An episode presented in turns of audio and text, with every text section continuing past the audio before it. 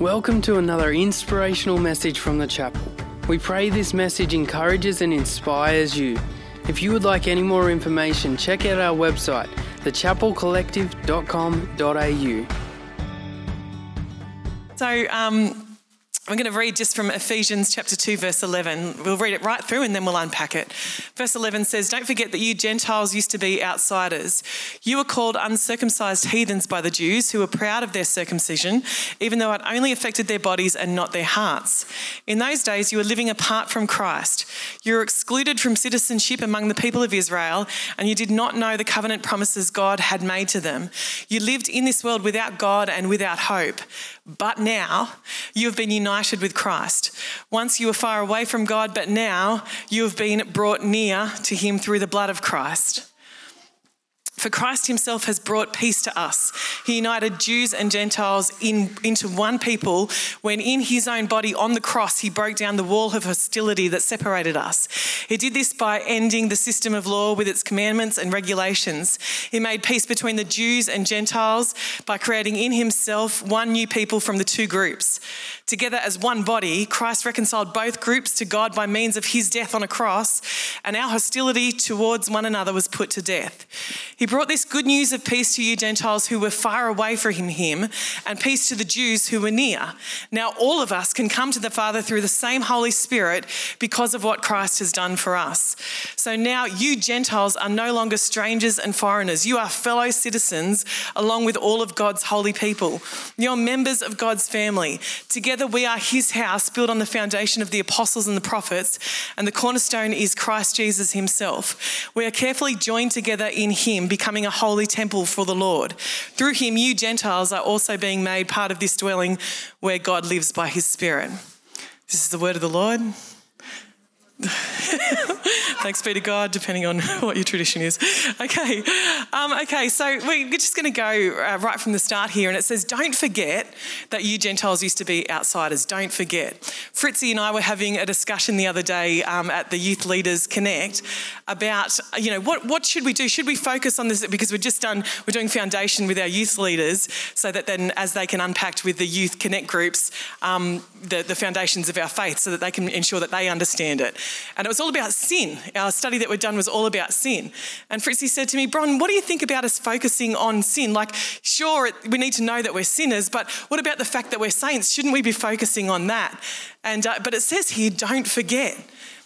But yet, Paul says in another passage of scripture that he forgets what lies behind and presses on to take to, for the goal. And so, what are we to do? Are we to remember our sinful and shameful past and, and sometimes our present, or are we to forget and move on from it and walk in our sainthood? Uh, well, right believing helps right behaving. And so we need to remember that we are saints, that we actually have been united with Christ Jesus, that now we are living. Paul addresses this letter to the saints. We are now, we have a new name, but we remember where we've been so that we don't go back there. We, uh, when we moved to Tamworth, um, I was 21 years old, and really, I'd never done any, um, like, I'd done partying as a primary school student, um, but then I kind of came good in high school. And so I'd not done any of the clubbing or anything like that. And one day, Daz and I were driving, we lived in Darling Street at the time, we were driving downtown, and there were all these young people lined up to go into the Impy. And there was something in me that was like, oh, I wonder what that is like. That looks fun. And, and, and Daz, I said to him, oh, gee, I just feel like I've missed out a bit there. And Daz, who had not missed out, not missed out, was like, Bron, you have not missed out on anything. Let me tell you some of the stories. And, and so the idea is that we remember in so much so that we don't have to go back there. We remember the consequences. We remember how it used to feel the next day. We remember the mistakes that we made and the consequences of those mistakes. We remember how we hurt ourselves and hurt others in the process of our sin. And so we remember, inasmuch, and John Piper puts it like this inasmuch as it magnifies grace and exemplifies joy. So the idea is that we remember our past so that grace might be magnified in our lives and that joy might come to us, the joy of our salvation. And, and, it says here that everything changes. Everything changes. It's not to make us miserable, it's, make us, it's to make us remember Christ. Now it says here that you were it says you were called uncircumcised heathens by the Jews. So what we've got here is a bunch of people who are looking at a bunch of people like us who have become Christians. And if you're an ethnic Jew uh, this morning, then you would have the right to do this, but no one else would. And you'd be walked into this room, come up the front, and go, "Look at you, bunch of uncircumcised heathens." And uh, some of you might dispute part of.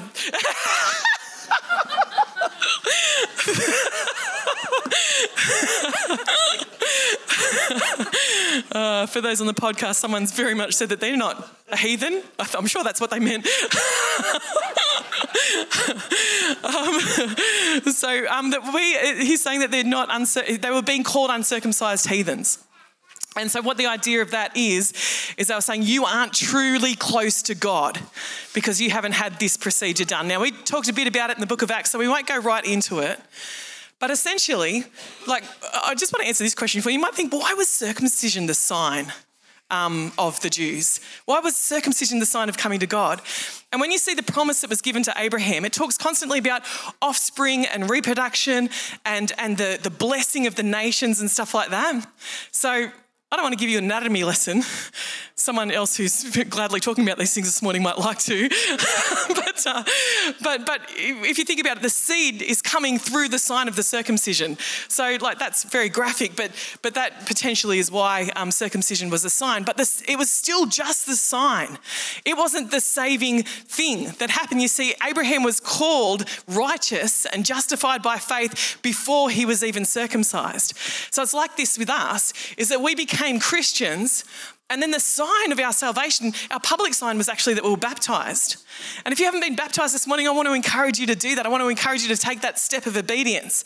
Baptism doesn't make you a Christian, but it's a sign that you've become a Christian. And it's great to do it publicly because that's the purpose of it.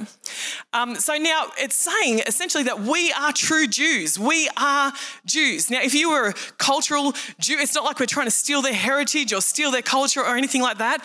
But as it relates to Jews being close to God, it's saying we are actually the true Jews now. I want to put it to you that maybe Kanye was right. Uh, move on. Okay. Um, if you know the mess that Kanye's been in, where's Linnea? She needs to do a rap right now. Okay, so we are actually the, the true Jews, Paul is saying. And, and the reason that it's important that we know that we're Jews is because the Jews are to whom the promise was given. They were given these epic promises in the Old Testament. And it's important to know that we are the true Jews because now we know that all of the Old Testament actually applies to us also. If you've heard people say, Oh, I don't really like the Old Testament, uh, I don't, you know, it's not really, I think we don't need to worry about it, we just worry about the New Testament. That is not the case. Jesus is the fulfillment of the Old Testament. So we need to try to understand it because it's now our story. So verse 11 to 13 has that we were cut off. Verse 14 to 18 is now that we're brought near. And verse 19 to 22 is the fulfillment of what this looks like. So we need to understand that that we have the privileges that are listed in Romans 9 4 to 5. And um, I don't know if Daryl Whaley's here. I think I saw him before. Daryl. Daryl would always say, people would quote Jeremiah 29 11. For I know the plans I have for you, declares the Lord. Um, plans for good, not for evil, plans to give you a future and a hope. And Daryl would go, like, everyone applies that like that's the best thing ever. But don't we realize that the whole of the Old Testament's promises are now given to us? Like it's not just Jeremiah 29 11 that we've got some good plans and a good future. We've been promised blessing, we've been promised an outpouring of, of everything that God promised to the Jews. That is now us. And so we honour Jews and we honour that, you know, I was brought up, my mum loved Derek Prince, and I, I, don't know if you know him, but he's a um, Zionist almost. Like he, he really believes in Israel. And it's great to honour the Jews and we need to honour the Jews, but we need to know that also now we are Jews. We're not Jewish. I'm not trying to so difficult in our woke culture, but you know what I'm saying. Paul's saying that we have the blessing of salvation that was promised to Abraham. So, verse 14 says, For Christ himself has brought peace to us. He united Jews and Gentiles into one people. Our individualistic society does not understand what the blessing is of laying down our lives in community. We love to pursue our own purpose and our own thinking, but, but Paul is saying here that we're meant to be united, that all the walls of hostility have been torn down. And if we're one body, he's, he's about to launch into talking about one body in the next passage. If we're one body, we can't write each other off. And if Christ is the head of this body and the sustainer, then as we all submit to Christ, we all are brought into alignment. Now, I've had a bit of a funny relationship with this thought of honor, because later on in the passage in Ephesians, it's going to say, submit to each other out of reverence for Christ and honor each other, Paul says elsewhere. I've had a funny relationship with this concept of honor. We grew up in a church where, where honor was, you know, if you preached then it was the pastor's job to tear you down after you preached to tell you everywhere you went wrong. Um, and, and, and then also in our Aussie culture, you know, Daz and I, we were young when we started pastoring and, and we didn't promote a culture of honour. It was just Daz and Bron. We didn't ever do Pastor Daz or Pastor Darren Francis and Pastor Bronwyn Hillary. And, and then I'd look around at other churches and see the way that they really honoured their pastors. And there was something that would kind of, I'd be like, oh, our church doesn't honour us like that. And I had this thing, and then I'm like, maybe I need to teach on honor. And the journey has been such, I'm like, actually, that is not what it's talking about at all. We are all meant to honor each other. There is meant to be this 360 degree honor. It's not meant to be all upward to the pastor, it's meant to be all outward to each other, where we honor each other. And the good thing about this is it's helped me realize, you know, even with Daz's latest stuff, how quickly something can be taken away from you. And um, our friend um, Dan Canone, he was saying that his dad pastored the church he took on for 25 years. And for 25 years, he saw the same man after the service go and shake his hand, say, Thank you, Pastor. Thanks for the message. We're blessed to have you as our pastor. And the week that they transitioned and Dan became the pastor, that man walked straight past his dad to Dan and said, Thank you, Pastor. Thank you. We're so blessed to have you as our pastor. And so, if we crave honor, if there's something in us that needs honor to show that we're important, then that is never going to be satisfied, and nor should it. You see, we're all members of one body, and we're meant to put honor outward and ensure that we're honoring, not ensuring that people are honoring us. And so our responsibility is to show honor, not to demand it. Uh, it says here that Christ reconciled both groups to God by means of his death on the cross. It says that he brought the good news of peace to Gentiles who were far and peace to Jews who were near. So I just want to let you know that in Christ Jesus, us who are far away were brought near. Any partition, any dividing wall of hostility was torn down. There's no longer inferior and superior. We are all one in Christ. he's given equal access to Him. And so I want, to, I want to tell you that because if, if it's simply that the cross has made you right with God, that's awesome. But it's actually done so much more than that. It's actually, it's actually done so much more to society than that. It, it's meant to be breaking down all the walls and all the barriers. It's meant to create equal access. It's meant to make us one body. That has all been achieved through the cross. And not only that, the peace. Peace has been brought to our world. Now you look around and go, really? But actually, God's going to have his way. We're all moving toward the end where he will have his way and there will be peace. And he's created peace. Uh, he's put peace between us and Jews. He's put peace in ourselves. The storm inside me, he's put peace there. And he's preached peace wherever he's gone. Now, it says here, and I'll just finish off with this in verse 19 to 22. It says, You have been built on the foundation of the apostles and the prophets the idea there is that the revelation has been given. And, and everything else is built on top of that. It's not that it's Jesus one important stone, the apostles an important stone, and the prophets an important stone. No, the apostles and the prophets have revealed the cornerstone who is Jesus Christ. And now whatever happens is just building on the foundation that they laid.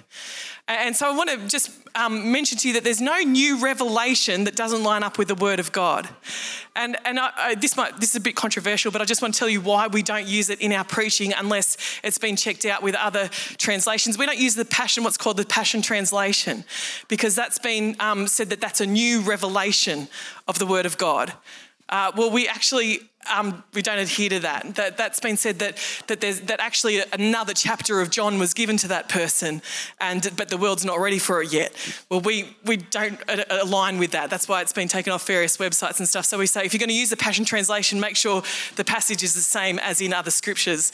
And so we just want to stay on top of um, good biblical teaching there. Uh, it says there, with Christ Himself as the cornerstone, in Him the whole building being joined together grows into a holy temple in the Lord, in whom you are also being built together into a dwelling place of God in the Spirit. That's a different version than the ones on screen, but that's what it, it's saying there. And just as I finish right now, you might have heard the scripture your body is a temple of the Holy Spirit. In fact, I've often used that to try to motivate me to eat cleaner sometimes. Hasn't worked. Um, but, but what this passage is saying is that don't you realize that you yourselves, the church, are the temple of the Holy Spirit? And this isn't talking about you as an individual, though that is true. It's talking about us collectively. And I just want to read you two scriptures, one from Exodus and one from Chronicles. The one from Exodus is uh, if you take notes, Exodus 40, 34 to 36, and that's talking about the tabernacle. And the verse in Chronicles is 2 Chronicles 7 1, talking about the temple. Let me read them to you. It says this Then the cloud covered the tabernacle, and the glory of the Lord filled the tabernacle. Moses could no longer enter the tabernacle because the cloud had settled down over it, and the glory of the Lord filled the tabernacle. Now, whenever the cloud lifted from the tabernacle, the people of Israel would set out on their journey following it. And now that for the temple, it says, When Solomon finished praying, fire flashed down from heaven and burnt up the burnt offerings and sacrifices, and the glorious presence of the Lord filled the temple. When the temple was rebuilt after the exile, there's no record of this happening ever again. But Paul says, Paul writes that you yourselves are the temple. Together, we are the temple, and the glory of the Lord is meant to dwell here as we are united in Him. That is the purpose. A, re- a good friend of mine just went to Israel, and she said that, yep, like beautiful, awesome, good to go there. But she said, I just know that that's not where God is. Like, He's not about the place, He's about the people. She was at the Wailing Wall and she said people wouldn't, they'd wail and they'd wail and they wouldn't turn their back on it. They couldn't turn their back on the wall. They had to show it such, such reverence. And she said, but that's not the point anymore. She said, you know, they said, Are you going to the empty tomb? Are you going to go see the tomb? And she's like, Why would I? He's not there anymore. And this is the thing we are the people of God and we are meant to be filled with the glory of God. And if, if that's not happening, that's not a problem with God, that's a problem with us. And, it's not a problem to make us start to gripe. It's a problem to seek unity and to go after God together and to seek His presence and His glory and say, God, we want to be the temple like the temple of old. We want to see outworkings of miracles. We want to see manifestations of God amongst us so that people who are around us can look and see and say, surely God is in that place. Hey again, thanks so much for joining us on this podcast. Whether you are new and exploring your faith or a follower of Jesus, there's a next step for you. There is always room to grow, more to be done, destiny to be pursued, and people to be reached. So, what's your next step? To find out, head over to thechapelcollective.com.au. And thanks again for listening.